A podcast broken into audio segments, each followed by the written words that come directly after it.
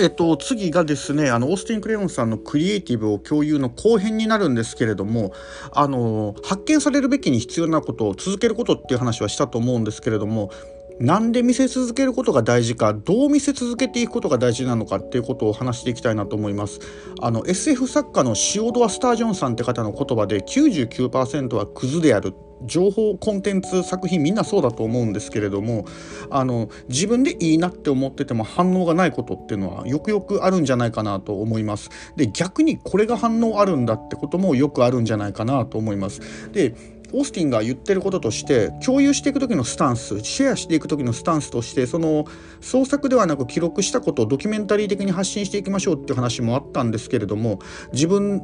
においてどういうふうなことを学びたいかっていうのを自分が学びたいことは何かっていうのを明確にしてみんなの前で学習していきますって誓うこと。みんなが共有していないものは何だろうっていうのを注目してシェアしていくことと。なので世の中にはいろんな情報っていうのがありますと。でまだ誰も発信していないようなコンテンツっていうのは絶対にありますよね。でその誰も発信していないようなコンテンツっていうのに対して自分はこう学びました。こういうことを感じます。こうなんじゃないかなという仮説をどんどん出していくと。でなんでスタンスとして言うとあの